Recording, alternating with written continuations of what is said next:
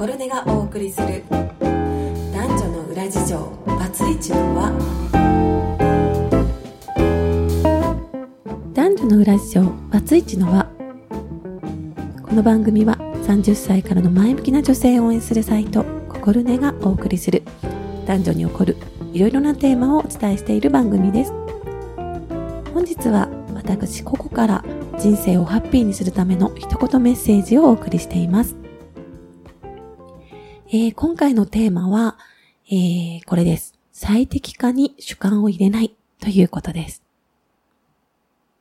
これはどういうことかというとですね、えー、例えば皆さんが持っているお洋服を整理をして、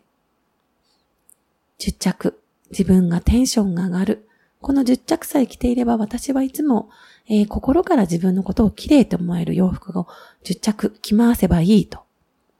いう最適化を考えたときにですね、えー、残りのお洋服は捨てないといけないわけなんですけれども、じゃあ、このお洋服に、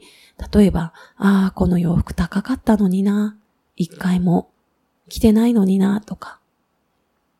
うーん、なんか、まだまだ着れるのに、好きじゃないけど着れるのにもったいないなっていう風に主観を入れてると、そのお洋服たちはいつまで経っても最適化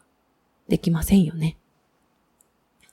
お仕事で言えば、えー、私は今、えー、1週間のうちのお仕事を半分に短縮しているんですけれども、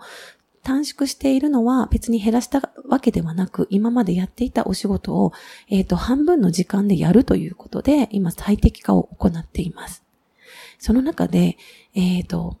うん、そうですね、えー、主観とか感情、あ、もっとこういう風にやってたら相手に合わせられるなと思うことも、今までの、えー、やり方からすると多々あるわけなんですけれども、そういったところを、えー、その感情を捨てるということですよね。えー、まずは新しいもの、2020年になって何か新しく始めようと思う、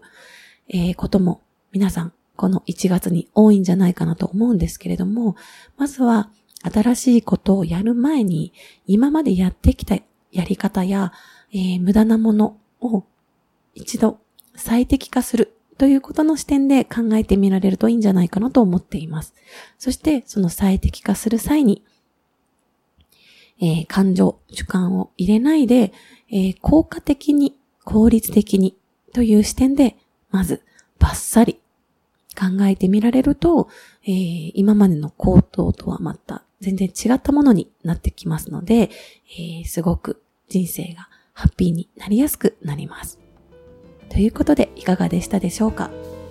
番組を聞いていただいて、少しでも、えー、何か最適化してみよう。この無駄なものがあったなと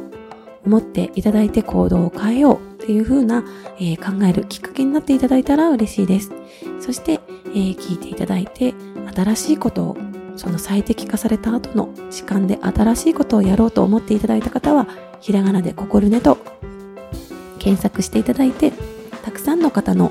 専門家のコラムを見ていただいたり自分に合ったサービスと出会っていただけたら嬉しいです。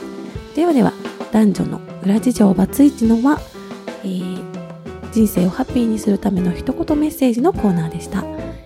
ありがとうございます。次回もお楽しみに。パッチン、ボンジョルネ。